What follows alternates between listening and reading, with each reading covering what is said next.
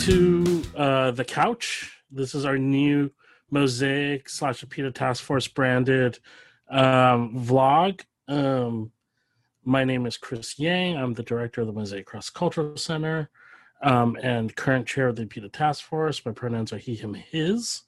Um, and we're joined by our staff um, here for this inaugural episode um, where we're just going to, you know, talk about the things we normally talk about on the couches. Um, so let me pass this off to uh, Sharon to introduce herself. Hey y'all, I'm Sharon Singh. I'm the program coordinator of Mosaic, and my pronouns are she, her, hers. And I'll kick it off to Pearl. Hi, I'm Pearl. Um, I work for the PETA Task Force. My pronouns are she, her, hers. Yeah. Oh, and I pass it to Jess. Hey everyone, I'm Jazz. My pronouns are she, her, hers, and I'm the social media and liaison at Mosaic. And pass it off to Kenny Beats. What's up? It's Kenny. Uh, use they them pronouns. I am the coach, a cultural programmer at the Mosaic Cross Culture Center. The cultural programmer. the. um, and I will be passing it over to the one and only Erica. Hello, everyone. My name is Erica. um, I use she, her pronouns. I am the graphic designer at Mosaic. I almost forgot what position I held. Sorry. Um, and yeah, I don't. Has everyone introduced themselves? Yeah, yeah, no worries, no worries. Um, so just a just a quick intro since this is our first episode, uh, theoretically. Um, you know, we at the Mosaic Cross Cultural Center, which is a student uh, resource center and identity based resource center, um, kind of um, at the uh, San Jose State campus. Well, we don't have a specific identity we support. Um, we support a variety of identities, but anyway, um, we. Uh, uh, like a lot of resource centers you'll find in institutions of higher education in this country, um, we have some couches for folks to sit at. Um, there are these green couches, green and brown couches that um, you know have seen a lot and been through a lot. Um, and uh, usually when we're open, um, which we're not currently because of COVID, um, you know, we'll have students of all sorts who will stop by. And they're part of our greater mosaic community. Um, they're people that we see on the regular. Uh, and they'll come by and and they'll just kind of tell us what's going on with their lives. And you know sometimes me or sharon or any of our other staff folk um, will spend time on the couches and like interact with each other. Um, we'll eat lunch there you know that kind of stuff. And what we have found is that some of our most um, interesting conversations happen on those couches. And, you know, we've been now in um, shelter in place uh, since March. It is now September, so we've we've been at this for like six months, um, with really no no end in sight. Um, we don't really know when we'll be done with shelter in place. Um, and one of the things that's been super important and super um, needed during this time is community. Um, and so, you know, part of our community was being on those couches together. So, you know, we thought it would be a good idea for us to try to start up a video podcast to to um, replicate um, that feeling of being on the couch and just talking about what's going on in our lives, talking about what's going on in the world, and seeing where those conversations take us. Um, so we are here. Um, to record this. It is Tuesday, September 8th today. During the recording, this will probably be released way later than that because it takes a minute to edit things. Um, and we're hoping to also invite some SJSU students who want to be part of it, right? So mm-hmm. oftentimes they'll be sitting around eating lunch or working or whatever, and then someone will be like, damn, this happened in class, or this is happening in the world and we'll end up talking about what happened and then we'll somehow end up talking about how capitalism sucks so you know, that's going to be the overall theme of some way, shape, or form. Um, Yeah. But we're hoping if you're interested in being part of, you know, this video podcast, let us know. Mhm. And then definitely interact with us in the comments um, and let us know what your thoughts are and about probably all the things that we're going to cover, which are going to Mhm. be very random somehow. But they'll make sense to us, maybe. Yes, yes. I mean, they'll they'll make sense. They'll make some sort of sense. Um, so so one of the reasons that we are are talking about this right now, and that I brought up the date, is because you know we just had another blistering hot weekend here in California, um, in the Bay Area specifically here in San Jose. Um, and you- I think a lot of you are situated in other places, but for us in San Jose, it was really hot this weekend, and um, in the state of California, we're still we still continue to have wildfires going off, and you know we had been uh, spoiler the six of us had had been talking before this, um, and the topic of the wildfires came up, and you know um, uh, just just uh, how much is going on with that and how affected our lives have been with the wildfires. Um, so you know we have been talking about how like at least so my opinion you know on the wildfires is that this is a solvable problem and the the reason why it's not getting solved is because we lack labor and we lack resources and both of these things can be provided for um, one in the form of money and one in the other in the form of uh, uh, robotics and mechanics. Um, through um, like our like state local billionaires. Like you know we're in the heart of the silicon valley here in san jose. We have millionaires if not billionaires you know within a 90 mile radius of where we are um you know these people who are ceos who founded companies who work for places like facebook apple uh yahoo um you know Zoom, and Zoom is right in our backyard. Zoom's here.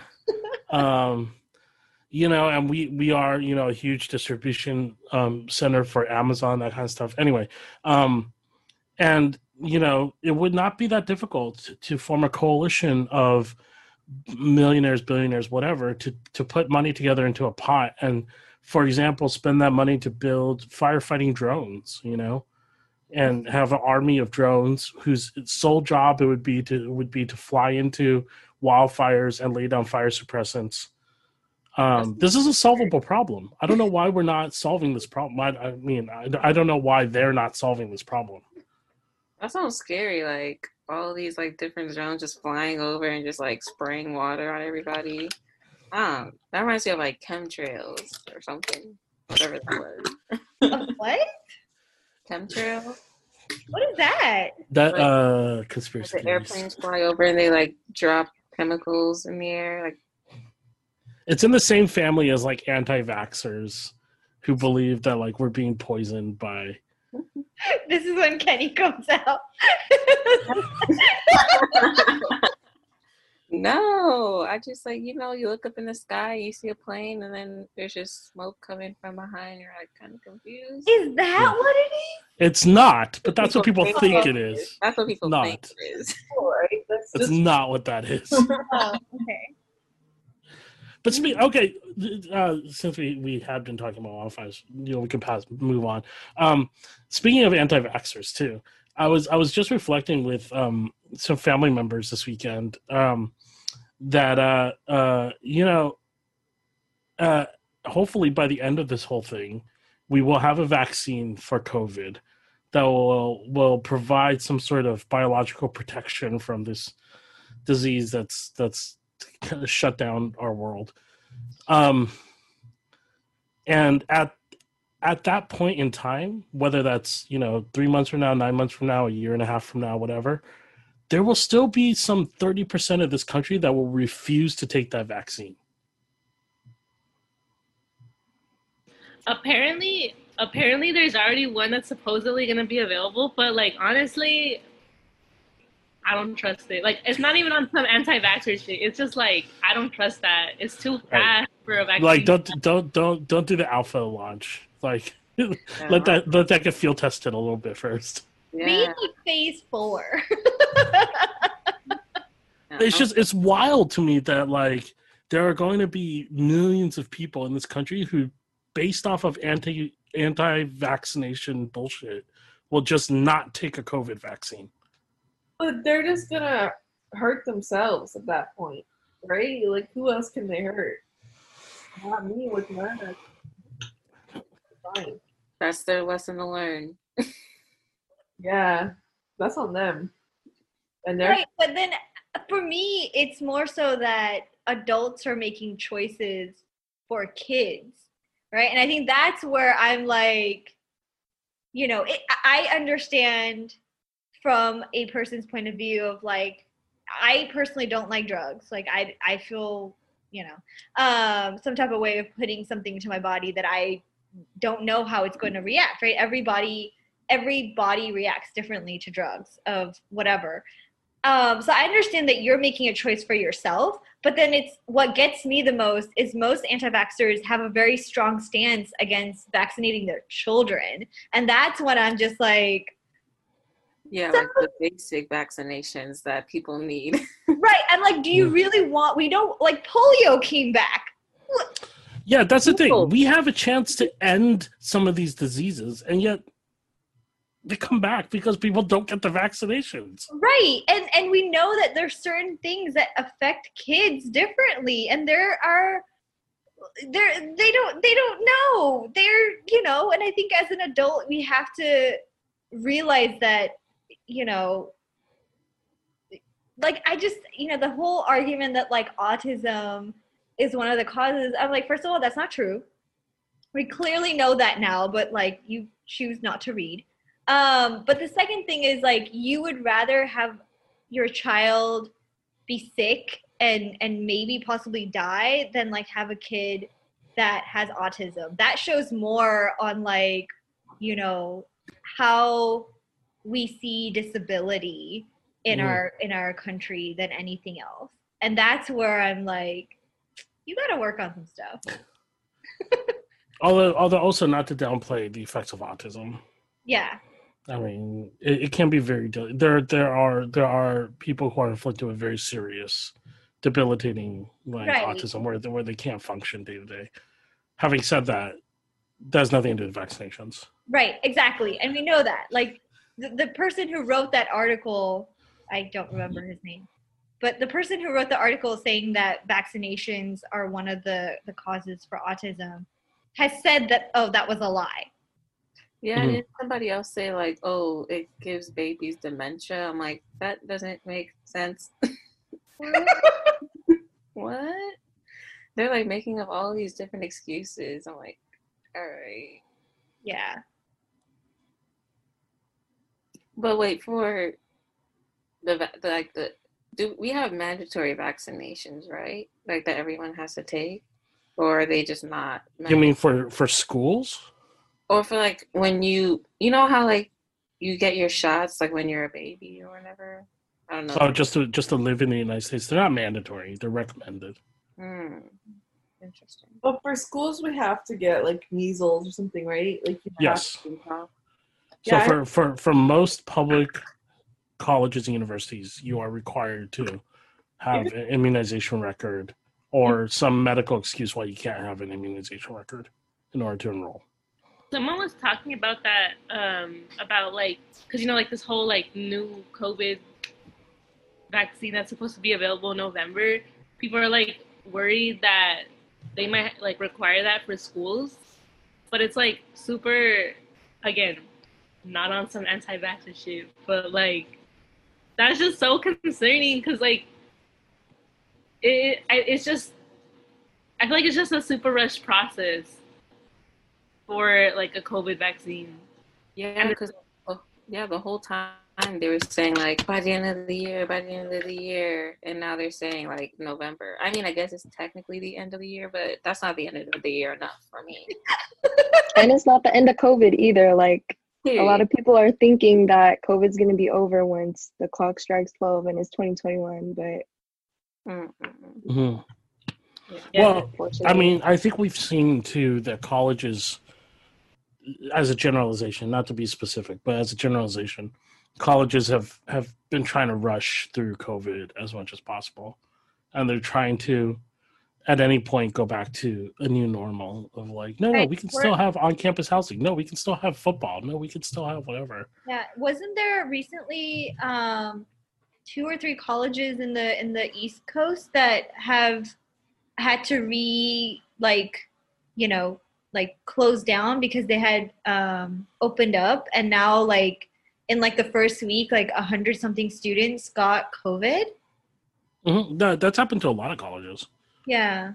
Yeah. There's another college that I heard about. Like, there are students that they like violated the social distancing regulations, and then they said, "Oh, you can't come back, and we're keeping your tuition." And like the school Mhm. year barely started, But Mhm. so I'm like, you're putting people on campus where obviously there's going to be some violations, and now Mhm. you're going to take their money.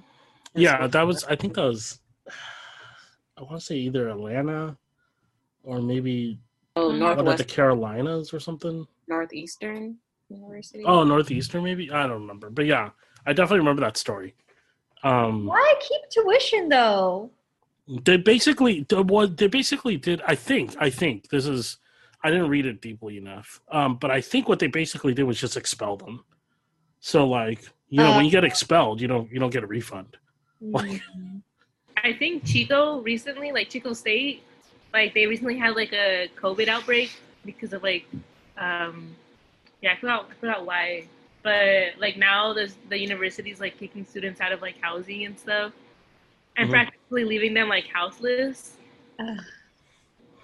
And I don't know like the full details, but like, I don't know, universities are like not handling this well. we got an email, like all the groups got an email from Nancy um saying that like you all have to get tested. It's like a county order because I guess some San Jose Greeks have been throwing parties in their house.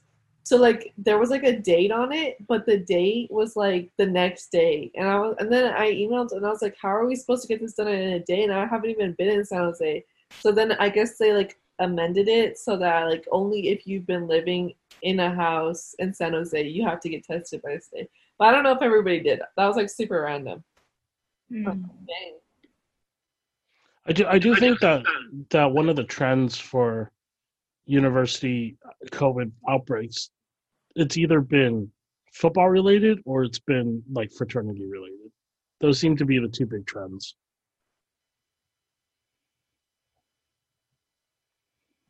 men. Toxic masculinity strikes again. Okay, I let me revise my earlier thing. It's capitalism and men. Which which go hand in hand, really. Definitely men. I feel like we have I feel like I have been uh, involved in a lot of those conversations personally. Pearl has, and, and if you follow the trail of Mosaic and APIDA podcast and video casts, Yeah, it's like this you will you will get to watch and hear every time that Pearl feels like uh, men let her down. Woo. That's true. I know we were talking about like how um how like universities want to like return to this like normal this normalcy or whatever but like Mhm. they're also just trying to like make living with like covid normal when Mhm. it's like not normal Right. but like it kind of just reminds me of how like professors right i mean I only guess i'm in professors right now they've just been like okay i don't know if it's just me but like i feel like some of my professors have been like hella like i feel like if this were like in an in-class thing like no covid like we wouldn't be going this hard like there's like assignments like hella assignments due every week and every like i don't even know how and like today i know like i posted this on my snap but i was just like in one of my classes in one of my classes my professor was like oh like um he was he was like he be he opened by talking about like the scholar strike Mhm. and then he was like, "Oh, like um." I don't know what he was saying about it, but then he's like, "Oh, like I know some of y'all like work two jobs and like have all these like units you're taking and like personal responsibilities or whatever, but like I'm sorry, like you have to dedicate like so and so hours to this class, and it was like a lot of hours. I was like, chill, like hmm I don't know. It was just like he spent like half the class talking about it, and I was just like, what the heck? hmm But yeah, I don't know. I, I do I do feel like there are some faculty members for classes that that are kind of overcompensating. Yeah, which also I don't understand because I'm like, you know, you're also going through this pandemic too, right? Like you have, you're putting work on yourself, and and you have to go through these situations too, unless like they're not, I don't know, like they're I I don't know, like I just don't, I, it's not computing for me. I don't understand. hmm Yeah, I wouldn't expect that from professors this semester because, like, I thought they would have gone through training because, like, of all the stress that they put on students last semester, but I guess they're still on that same stuff. It sucks. I, I, I, um, they did. A lot of professors did go through a training thing over the summer, at least for San Jose State, um, which I think helped in some things. However, you know, I also think systemically, like we in higher ed are very, like, for better or for worse, we don't really like telling faculty members what they can or can't do. So it's kind of like, you know, like Erica was saying, like this faculty member clearly was like, was told or was reminded at some point, like, hey, your students might have two jobs. And so the in their brain, they're like, oh, even if they have two jobs, they still owe me X number of hours a Or- week. Oh, okay, you're telling me so I have to acknowledge it, but like these are still my expectations. Right. No, that's not why someone reminded you. Someone on Twitter, I feel like a long ass time ago, they're like, professors be like, "Oh, I know we're going through a rough time. All right, that's enough like accommodation for today." like they're just like, "Oh, I I acknowledge this," but like they don't do anything about it. Mhm. and it's like yeah i like i don't even know why like late penalties are like a thing right now or like i don't know I, some of like some of my professors have been like very like you know like i have i have these deadlines but like you don't have to turn it in until like you know like the end of the like the, the year but like it's pretty much like she's not gonna like give you a late penalty. They're like they're just like these like very strongly recommended deadlines just so like you know your work will pile up. But like i appreciated that because i was like okay cool like i like i like that. Mm-hmm. I had a professor that was like, "Oh, it's okay if you're like a few days late, but if you're like a couple weeks late, I'm gonna reach out to you and ask what's wrong." Or I have some that like, "Just don't turn it in at the last week, so I'm stressed, like trying to like grade your stuff." So I'm like, "Okay." But see, that's at least it's like an acknowledgement, like I'm gonna talk to you and like check in, as opposed to like F. Right. I'm gonna kick you out of my class. Right. Like I- I think that's even, you know, being mindful that everyone is in a different space and you know, not everyone has access to technology, you know, like or Wi-Fi. Even if someone has a laptop, like I have seen so many posts because a lot of schools, even um, you know, K to 12 have opened up in the last 2 weeks and I'm seeing like you know, kids outside of fast food chains trying to like get Wi-Fi. I'm seeing um, students like sitting around at the park trying to get like Wi-Fi from different houses around the park, and I'm just like, we can't expect a student to complete like a homework sheet or a project, you know, when like access is an issue, right? And and a lot of students um, and their families have lost jobs and it's either that fifty dollars goes to internet or fifty dollars goes to buying food. If anyone watching this podcast is in LA, I just found out that uh, the county libraries are giving out li- uh, laptops and hotspots. So just wanted to put that out there. Mhm. Yeah. And and there are programs and resources that are doing that. So, um, including San Jose State's own San Jose State Cares program. But you know, I, I do I do think that like you know one of the major things that's coming out of this is that we really need to rethink pedagogy entirely. Like how do we learn? How do we take tests? How do we show up for class? Like we need to rethink all of that stuff because none of the old rules are are applicable right now. And and they and clearly they never worked. Mhm. right? I think that's the thing that i knew in my mind but now i feel it in my heart right? Like it's like this pandemic the the fires the all the you know um, social and political issues it clearly shows that they never worked. And i think like you know some of the questions that i've or conversations that i've been really um, having with family and friends is like what do we imagine our fields to look like?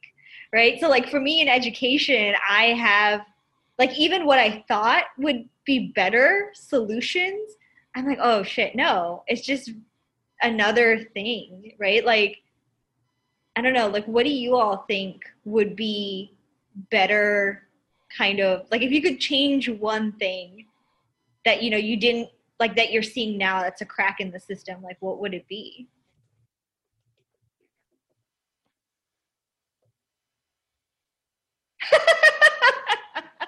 I went to deep. I went to deep. I'm sorry. It's a lot of cracks. I'm over here just digging deep into like my K through 12 trauma college. Honestly, I feel like one of like the main roots. I feel like it's kind of hard for me to like change something, but I feel like one of the roots is just like how like ed, um, education like now like not now but like like schools and stuff like institutionalized um, education I guess. Like how it really doesn't like humanize a student and it doesn't it also doesn't humanize like their teachers as well because like you know i also want to acknowledge that you know as much like shit as i may talk about like teachers or professors like it it also is up the fact that like like this whole like capitalist capitalism capitalist system like doesn't like they treat students and like teachers as like like not human. Like they like teachers are like you know um just seen as like their labor and like students are just seen as like these vessels just to like put information in and then like you know send them off to a career to like be part of this like workforce that's going to produce right. stuff for- you know Yeah, like we're as much as we are labor, we're also the product. right? yeah Students are a product, and then they eventually become the labor as well. Yeah, and like it just like I was reading parts of like Pedagogy of the Oppressed by um, Paulo Freire, I think that's how you pronounce his name. And he was just like talking about like yeah, like the the point of education is to get you to think about like this consciousness, like raise consciousness and like be critical of like the issues in the world. So like you know, like problem posing education pretty much and like that's obviously what we don't we don't see that shit in in schools now Yeah. But- yeah that's my rant yeah, and that kind of reminded me of um I was listening to a podcast and um this it was like it was it's called The Read. Um and they have like listener letters and uh, one of the letters was like from a teacher and she was just talking about how like a bunch of um parents were coming to her like are like complaining like oh you're not teaching like you need to give them homework blah blah blah like my kid isn't learning my kid isn't doing homework i'm like now you see what I have been doing. Like I've been like taking care of your kid for like half the day, five days a week, and now you're seeing how much work I do. Like, no, you can raise your kids. I've been raising your kid for a while now. So definitely a newfound appreciation for teachers during this pandemic. Like even my sister who used to be a teacher, she was talking to me about um, having to teach when the pandemic hit, and it's a lot. Yeah, I, I watched I watched one class that my five year old nephew had to sit through. Watching a kindergarten teacher conduct a kindergarten class through Zoom was wild. Like I was like I like and and it was a half day too. I think it was like a Friday. And I just after that I was just like I can I can't even I can't even begin to con- conceive of myself doing that. Like that was wild. Being like, "Oh, kindergarten teacher, here's like 20 to 25 5-year-olds you have to entertain through Zoom." Like go for it. wild. At that point, then you just cancel school. Period. Yeah, I mean, I think you know the my siblings who are um, three of them around nine.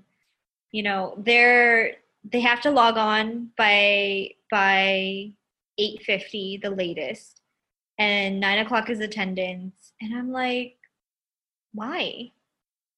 Like we don't have to do that, right? And then um, you know they have class i do think that you know my twin sisters have the same teacher this year usually they don't put twins in the same class but like that rule doesn't apply um and so she uses like the breakout rooms in zoom.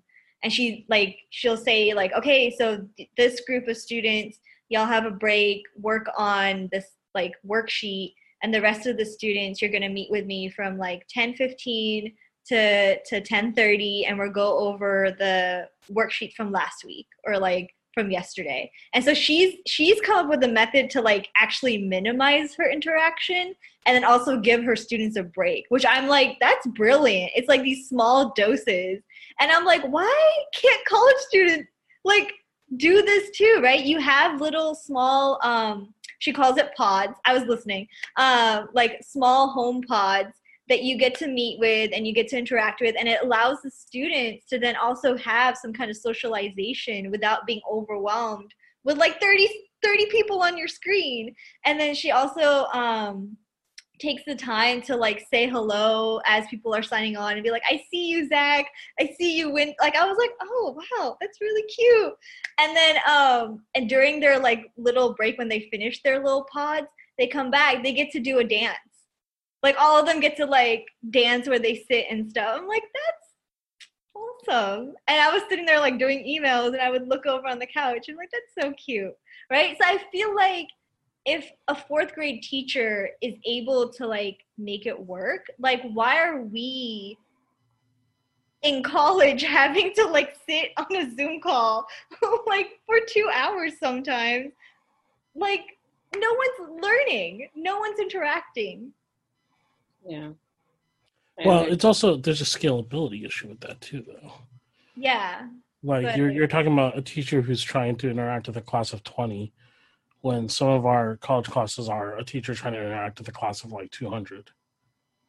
Yeah, but and like at that point, like clearly the system. That's what I mean. Like the the old system of having 200 students in a in a seminar like doesn't work. Mm-hmm. Yeah, I had like a hundred students on like in one of my classes, and that's crazy. I'm not. I actually don't want to use that word. That's wild because like I don't even know. How, like I feel like even 20 students on like a Zoom call is like too much for me. But like in one of my more like in my general ed classes, like there's like a hundred students, and I feel like that's wild. And like obviously like hello folks have like their cameras turned off, and it's more of like a lecture. Mm-hmm. And like, yeah, I don't even know. Mm-hmm. Yeah. Yeah. I remember when I first like well, for my middle school it had what? I don't even know how many students, like maybe 3,000, 4,000 students in the middle school and every class had like 60 kids. So when I left that school into high school when classes had like maybe 20 or like I remember I had a class with like 12 people. I was like, this is great. Like attention? I can ask questions? Wait, I'm learning? so even now, like I'll have Zoom classes with like 40 people. I'm like, nobody's paying attention. Maybe like the two people that have their cameras on, but I mean, I'll try, but you know. Yeah. I think another thing for me is like how art is kind of being um, used as like this v- new vehicle. And I'm like, you know i'm seeing art being used in so many different ways whether that's like social media or in person um and i think that just needs to be more like part of our daily lives that's what i would love to see like after covid or like to take away. Like it's such an amazing outlet right? And art can be so many different things. It's not just like paper and pencil or um, you know paint and paintbrushes right? It can be dancing. It can be cooking as an art right? Like there's so many things that i think people are um, kind of engaging in that's artistic and uses different parts of our body and our brain. Um, that i'm like really excited about that i hope like people walk like come out of this in a, in a different kind of way of imagining life. Yeah i i'm uh as as the resident old person in this call like when i was in high school like i was i i used to sketch all the time. Like that's how i kept like active right? Because like i would i would just zone out in class or fall asleep. Um it happens all right? Uh, but um i i remember like there like like through my the entirety of my high school like all four years like I I use sketchbooks way more than I use notebooks. Like I would just bring sketchbooks to class and I would just take notes in sketchbooks and then like I would be sketching and then like on the side of a sketch you would see like these random notes for like history class or whatever. Like it was very obvious. Like at one point in sophomore year, the sketchbook that I was using was like a large sketchbook. It was like a like a like a poster size sketchbook. So I I had this like 24 inch like sketchbook that I was using to draw these large scale. It was it was all comic books. It was just all superheroes, but I was drawing these large scale pictures, and then like I would you would see notes like kind of on the side and stuff. Like looking back on it, like it was very. It must have been very clear to all of my teachers that like I just really wanted to draw and not study history or whatever. And through the entirety of high school, I think I can count on one hand the number of teachers that even said anything much less utilize that for anything you know? And you know most of those teachers are art teachers. So i like i had two art teachers who are like super invested in that part of me. But then like i think i had like uh like um my business law teacher at one point made a comment. I think he was just mad at me for not paying attention. So he made a comment about it. Um but yeah like almost none of my teachers not a single one of my teachers was like oh you like drawing or oh like you you like comic books or oh whatever like so you were like olivia.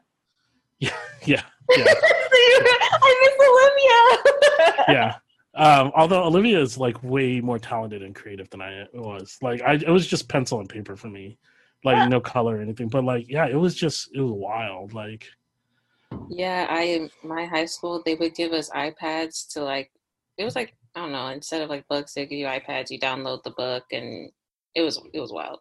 But um me and my friends like they should never give us iPads because we would all be like playing games or whatever during class. But like it was the only way I could pay attention. Like I downloaded this app. It was like a sandbox app where you like color things. You just like just like fill in the number mm. of colors, and I would just like make like like color like five or ten different like pictures in the class and I'll be like, I know exactly what just happened, but I would get in trouble if they saw me coloring right now. So it's interesting. It's like a little podcast. I don't know. I yeah, it also. Oh yeah. Oh, sorry. So, no, go for Erica. Oh no, I was just gonna say how resonate with y'all as well. Like, um, like I think like during high school, like I would also I think still now a little bit, but like more in high school, I would like doodle a lot on like my notes, and like I feel like the like when like my doodles kind of help me more like me, like remember what like the teacher was talking about in that moment. I'd be like, oh, whenever like I was drawing this, like I remember like in my chemistry class we're talking about this stuff, and mm-hmm. like yeah. it, I think it just really points to like how different folks have like different ways of learning. And I, I all the time in queer arts. yeah.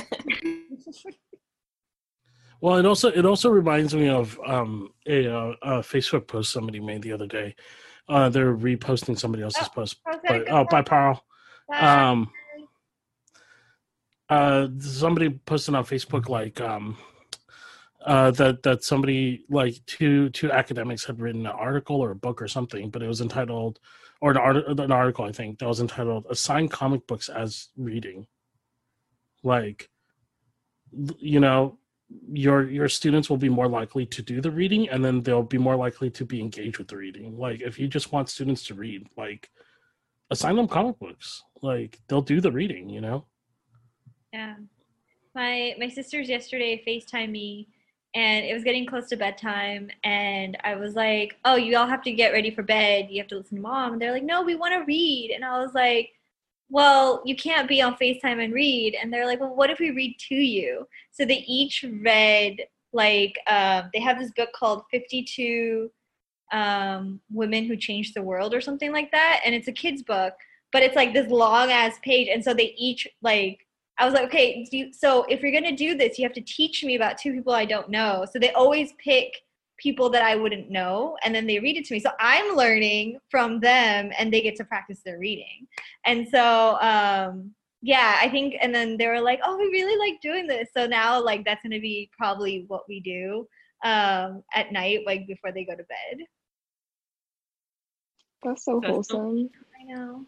I love that.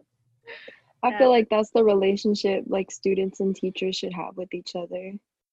Like the teachers can learn a lot from their students as much as like the students are learning from them too.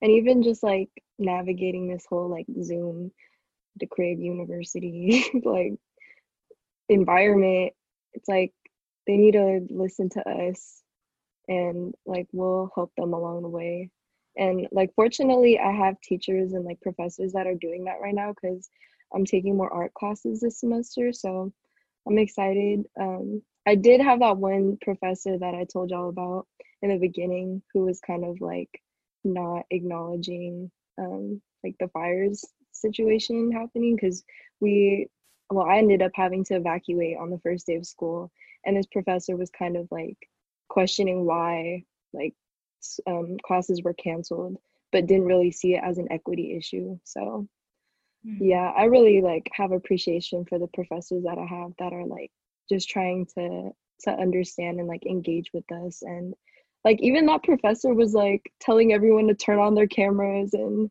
just kind of like asking for too much and yeah it makes me grateful for the other professors that are like working with us right now to like have a better relationship with their students Yeah.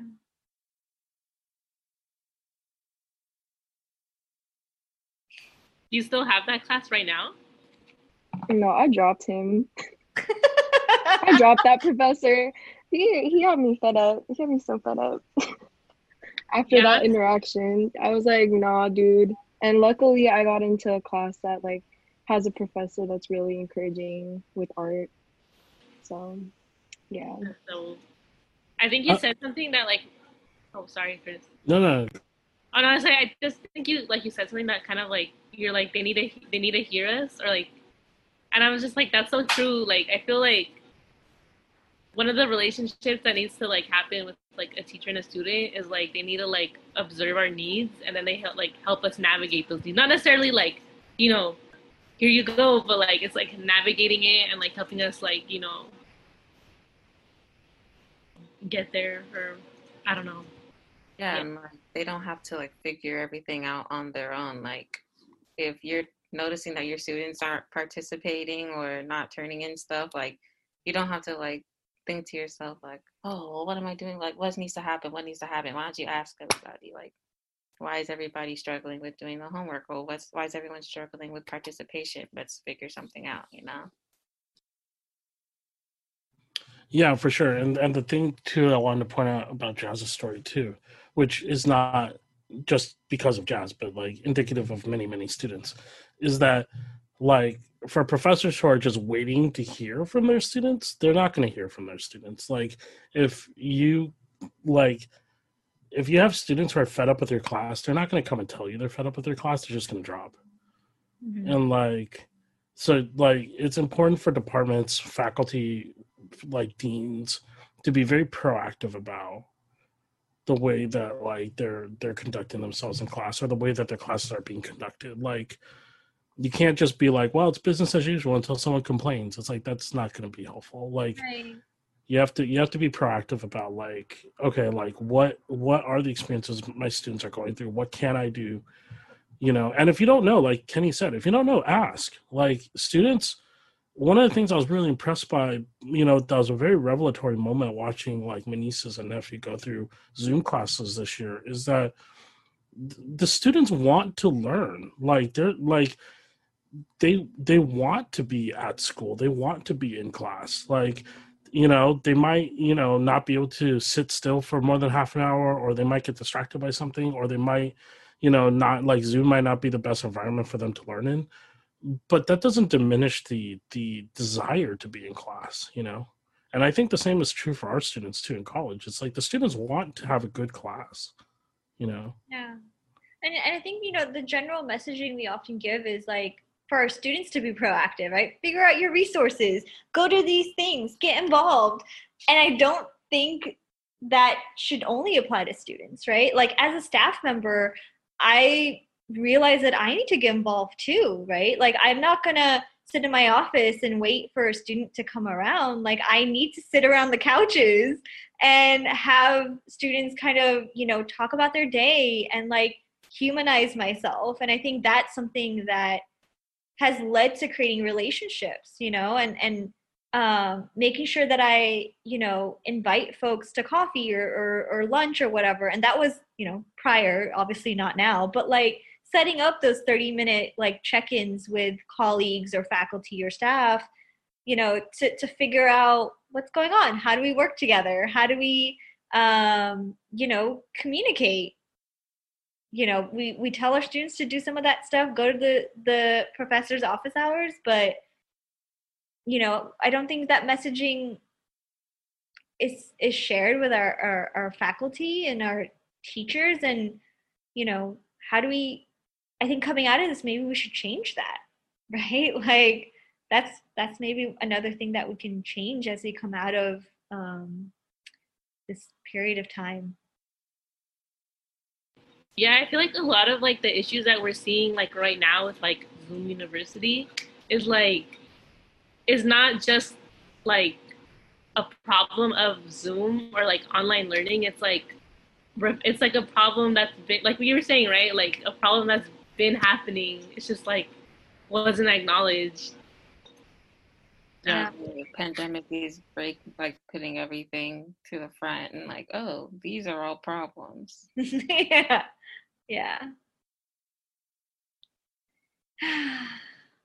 It's funny going into this year everyone saying like 2020 vision and now it's like has a totally different meaning for us. Like we're just seeing all of these yeah.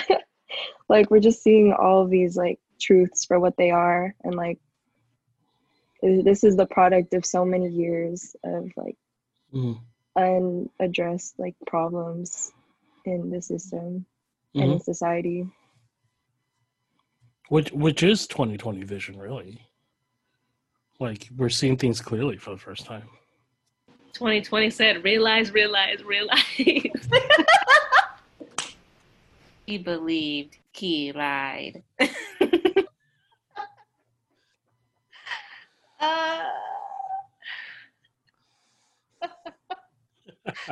That's gonna be the name of this podcast. Is realize.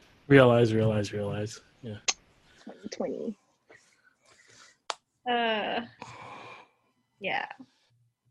I think one of the powerful things in my art classes right now is just like my professors kind of using this time as like a time to reflect and to really like put our experiences into our artwork. Kind of going back to like the whole like art aspect um, of a conversation earlier. Like in the future, when we look back at this time, we're gonna like be going through these videos and these podcasts and well yeah hopefully like learning something like learning something from all of it and like being able to like process in the um what am i trying to say like process everything process our healing process like our trauma and like make something out of it because yeah i don't know i feel like it's a powerful thing right now to be able to like still create even though like all of these things are upon us right now like even just like being a student during this time it's like kind of hard to stay motivated but like i know that there's a lot of potential in us and like what we can create even though we are kind of like trapped in our homes like everyone's just trying to make the most out of it Yeah. I think, you know, that's it's interesting that you're like, you know, the like in a lot of ways I like working from home because I'm able to really feel comfortable, right? Because obviously I'm I feel comfortable at home, right? But then there's so many parts that I like the first month of shelter in place, I couldn't wrap my head around how to do my job. um, and so I just kind of dove head first and like, okay, I gotta just create podcasts, right? I gotta work with the students to make sure that I'm available whenever I'm needed, whether that's like after out like my office hours are ended or whatever. And I couldn't I couldn't find that balance, you know? And I think um you know that that trauma and that you know a lot of that like started to to come up and i was like oh shit i need therapy. You know and i've been saying i need therapy for the last like 20 years but like i started therapy. You know? And and it's it's led to me figuring out like um no matter how much healing you know i can do i think that's not the goal right? And i think for me like 2020 is a reimagining of of you know how do i do the things that i need to do that goes beyond like myself. So if there's only one thing that i can work on right now and that's just myself like that's fine. I don't that also adds to the collective somehow. Um but yeah it's it's yeah like i i don't even know what it's going to feel like to like walk around one day and not have to wear a mask. I can't even imagine like opening up the center every morning and like checking in with chris and sitting on the couch or like just being able to walk to the water cooler and like not have to like sanitize afterwards or before. Like i i, I can't i can't imagine it I don't remember what it's like to wake up in the morning and put on pants. I all I know is bras are not a thing anymore. Like we're not doing them. I feel that. I also feel like like from what you were saying, Sharon, like I've just been thinking about like my space too, like making sure like my space at home is comfortable and like acknowledging how like sacred a space to yourself is and how much your environment affects you. Mm-hmm. Mm-hmm. and how much how much chaos and turmoil it can cause when your space is not set. Yeah. Chris with his leaky wall, like. God. Oh my god. Brand new air conditioning system, which I mean now it works great, but very privileged and blessed to have air, working air conditioning, but you know, also paid a lot of money for for that replacement. and, Like, ugh, Yeah. ridiculous. So if folks are able to, they should probably watch Bill and Ted three as soon as they can. It was great. what? What are you talking about? The Is it movie Bill and Bill and Ted? Ted three. The new one? Yeah. It was really good. I really liked it. Okay, I'm confession. I haven't watched any of the originals.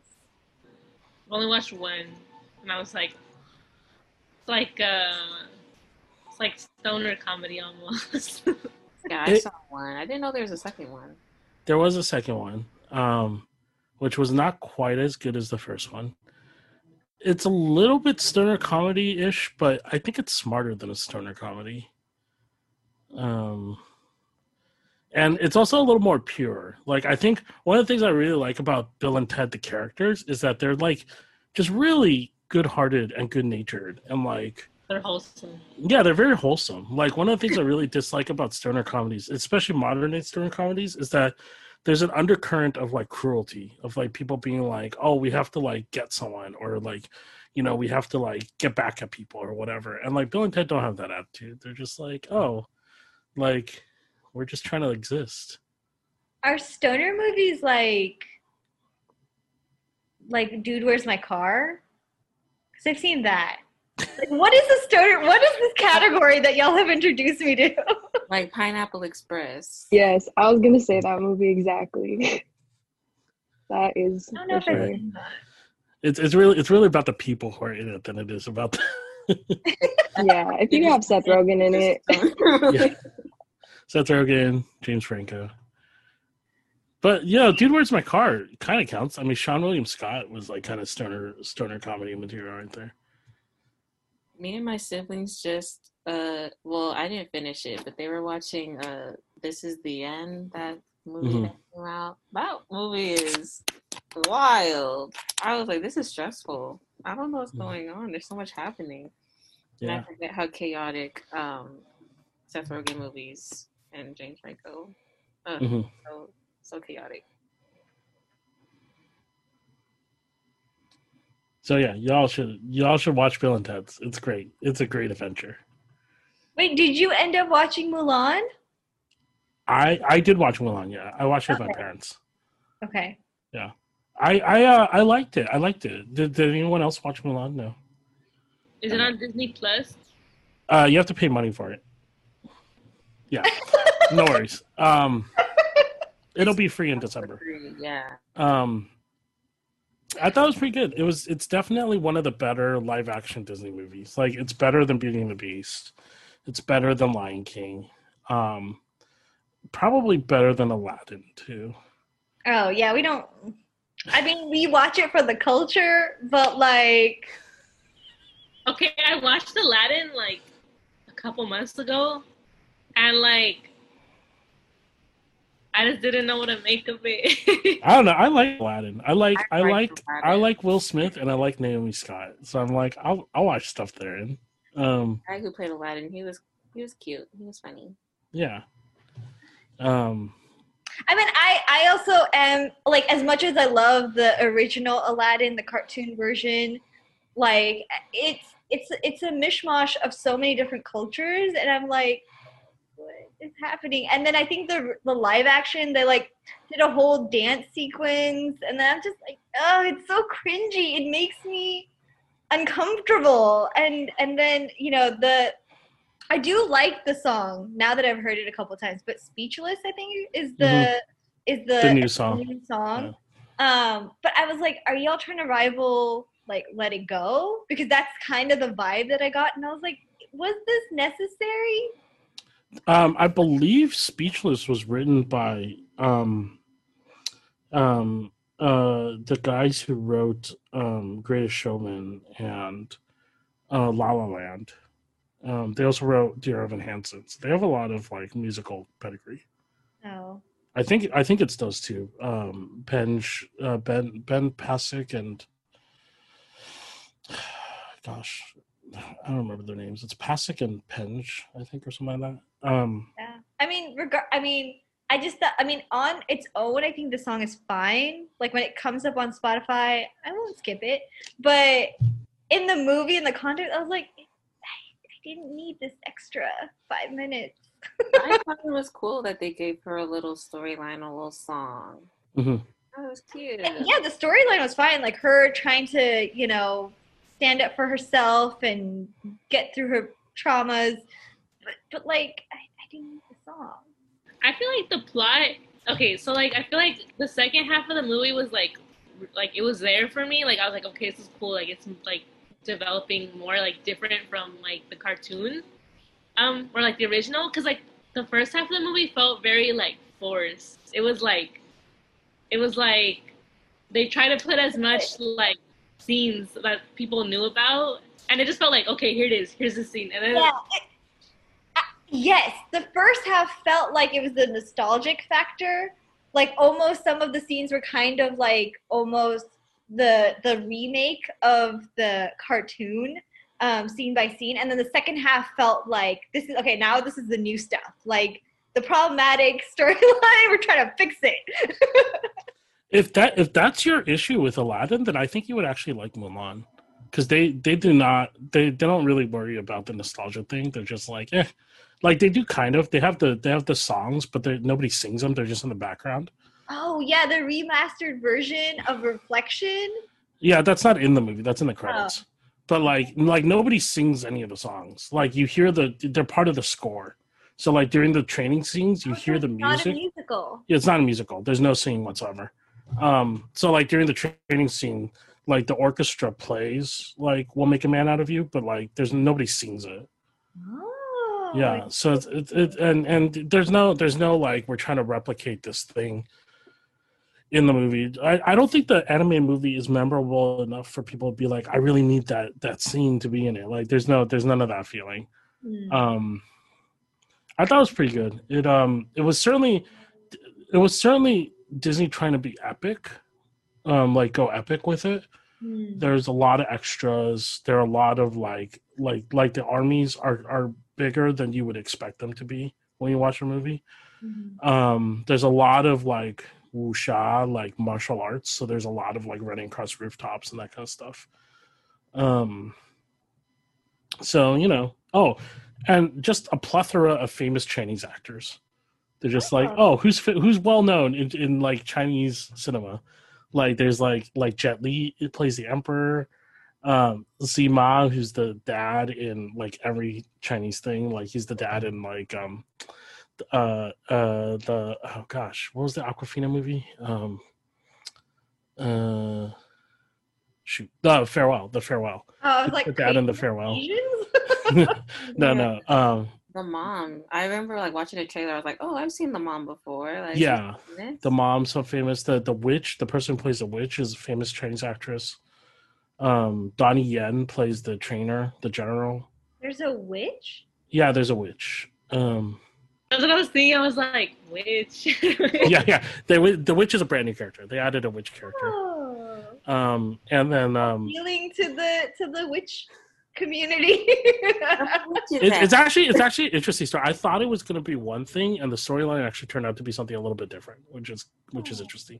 Um, and then the guy who plays Khan is Jason Scott Lee, who played Bruce Lee in, in Dragon. He's it's got a lot of famous Chinese people. You're like, oh, okay. Cool. Yeah, okay. Well, whenever that ends up on Disney Plus. Whenever that shit is free.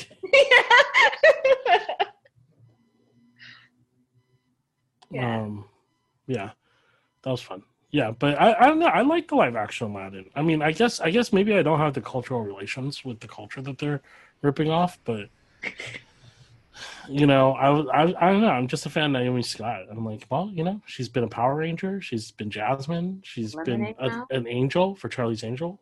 I'm i like, haven't seen the new Charlie's Angels either. Um, I thought it was fine. I thought it was totally fine. I don't know why. I don't know why people hate on um, Kristen Stewart. Kenny. Yeah, people hate on Kristen Stewart. I'm like, oh. I don't I don't hate Kristen Stewart. I think she's cool. Yeah. I mean, I don't know if she's done anything like bad, but she was in Charlie's Angels. You need to let go of Twilight. Yeah, yeah. I, I, I get people hating Twilight. I hate Twilight. I get people hating Twilight. But that doesn't mean you should hate Kristen Stewart or Robert Pattinson. We all see those pictures. Oh, go ahead, Sharon. No, no, no. What were you saying? I was just gonna bring up that picture that was going viral, Robert Robert Pattinson with the beard. No, I haven't seen it. I haven't seen I it. Think, earrings on. Wait, Is what? that something that's Googleable? Bearded uh, Robert Pattinson. Oh, it auto fills with Robert Redford. That's weird. Okay, bearded Robert Redford.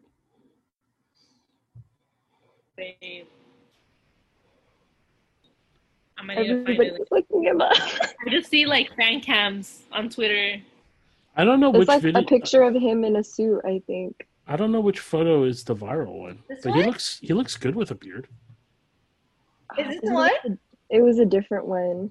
but like he has like short hair in it, and he's wearing like a white like suit, and his hair is like dyed a little lighter. But like people were saying, people were just making fun of it on Twitter, and saying like, oh, you can find like the same guy in line to get like a hot pickle at a gas station somewhere. People are so mean. I mean, he gives off a vibe, but I don't know. I like Robert Pattinson. He's he's an interesting actor. I like Yeah, that I hope he's doing okay. seriously. Like I've seen some of his interviews, and he's always just like, I, there's like this story of him. Bye, Kenny. So this is what happens at the couches. Eventually, someone has We'll class. class. We'll have they class. had to go. um, but like there was an interview where he's like, "Yeah, like I had a stalker once, and then she realized how boring I was, and then she just stopped stalking me." And I was just like, "That's so human." Mhm. Not that I'm downplaying stalking. Don't stalk anyone. That's awful. Yeah.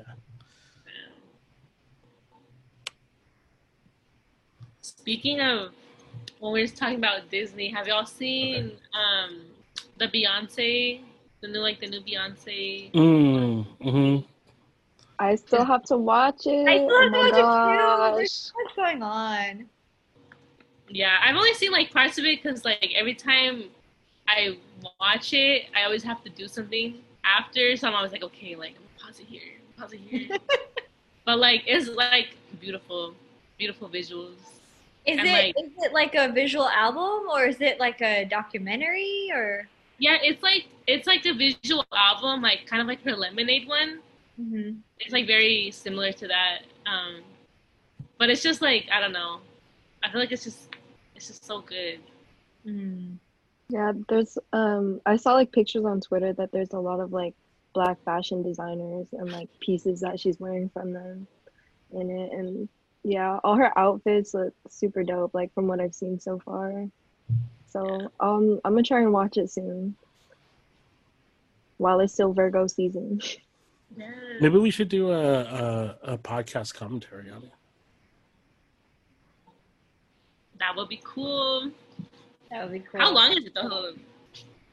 Like it's kind of long. Let I me check. mean, we made it through a Miyazaki movie. Yeah. Okay. By the way, by the way, just because this is a going out to YouTube, R.A.P. Chadwick Boseman. yes. Um, Boseman. Uh, um, sorry, that rang weird in my head. I think I was thinking of Bozeman Montana all of a sudden. Um, R.P. Chad- Chadwick. Um, uh, if you if you want, this might be a good time to revisit Mosaic's podcast commentary on Black Panther. Um, so that uh, that's a good uh, uh, a good um, uh, audio track to go back to. Yeah, I was sad. I was just like, yeah. Yeah. I I remember like when I saw the tweet, I like tweeted you all Mhm. or or sent you all a message like, "Is this real? Like Mhm. this can't be real." Because you know like oftentimes people will play these really mean um, pranks on celebrities saying that they've died or whatever Mhm. um, which i'm like that's not funny like why would you do that and so i thought it was one of those until i went because it was released from his account and i saw that blue check mark and i was like like my heart dropped into my stomach um, Yeah, I actually I got a text from a friend. Like I I it didn't I didn't even I hadn't even seen anything and and uh, my friend sent me a text like immediately and was like, "Oh my god, this happened." I was like, "What?" Yeah.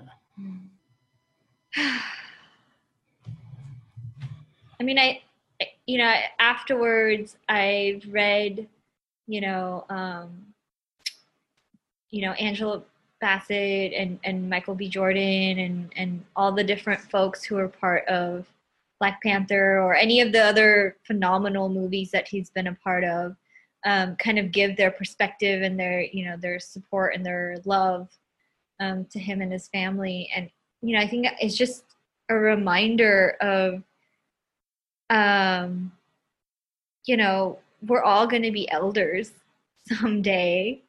And what is what do you want to be remembered for? Because it's it's it was just this outpour of like going beyond like the work that he did like he did he had a purpose and and whether that's because he knew right um that he had cancer or because that's just who he is right and who or who he was you know i think it's it just reminded me that like with the time that we have left right whether we know it or not like what do we want to leave behind right? And what do we want to be remembered for? And i think that just you know like my partner had to keep checking up on me for that whole week. I was like are you okay? Because i would just like sit there like reflect after any time i would read a message from someone about him or see a, a post about him.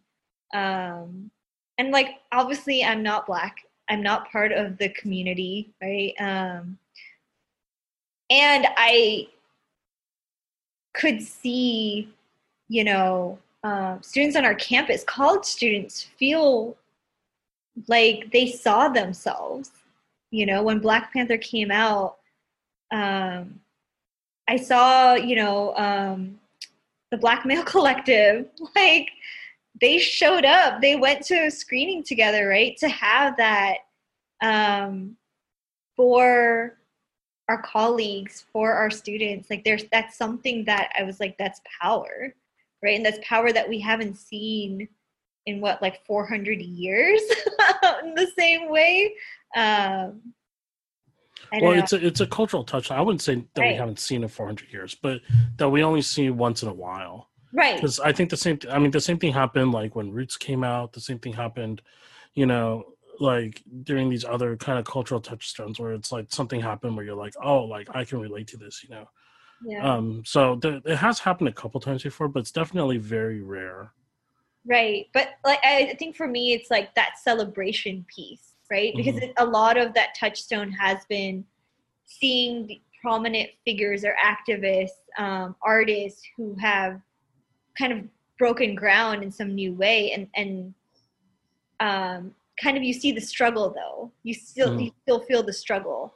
Mm-hmm. Whereas Black Panther and um, like it, he, he, it was all love. It was all celebration. It was joy in a different way. Um, mm. And you know, he. I mean, obviously, so many things came out of it. You know that that still reminded us that we have a long way of going. Um, Mm-hmm. But I think that the celebration and the joy is what really I think I saw.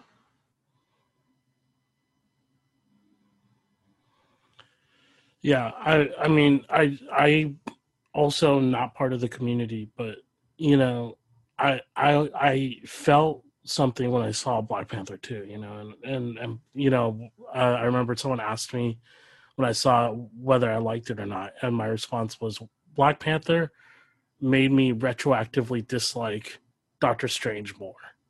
Because because Black Panther had like this fantastic like you know between the writing and the acting and the directing you know between Ryan Coogler and and and Chadwick Boseman um, there was such a deep exploration of Pan African identity within Black Panther, and it wasn't just a generalized like Africana, you know. It was like specifically from specific cultures that they would be like, okay, we're going to take these masks, we're going to take these patterns, we're going to take this speech, we're going to take, you know, this background, and like you know, make it all make sense.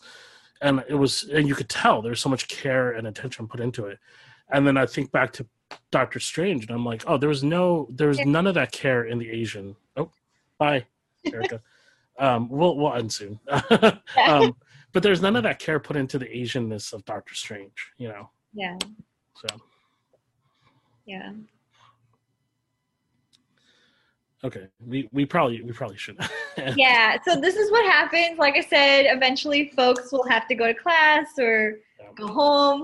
Um, and I, I think this does speak to the nature of the couches. well, um, yeah were you gonna say something, Jess? Oh, I was just gonna. Yeah, I agree. Definitely. it yeah. felt like that. This first episode definitely felt like that. Yeah. So thank you everyone for watching us. Hopefully, you know, you could feel a little connected to the Mhm. conversations that we had. Um, let us know your thoughts in the comments. Um, yeah. Mm-hmm. For sure. Follow us, like, hit the bell. I don't know. Smash that bell. Hit subscribe. Sign Leave a up. five-star for comment on Apple. swag. Oh yeah, sign up for swag for sure. There'll be a link in the description. yeah. Um Okay, cool, cool, cool. Um so join us next time. We'll try to get this up as soon as we can. Yeah. Um, Bye. Thank thank you, thank you, Jazz, for surviving. yeah. Anytime. Okay. Bye everyone. Stay safe, everyone. Bye.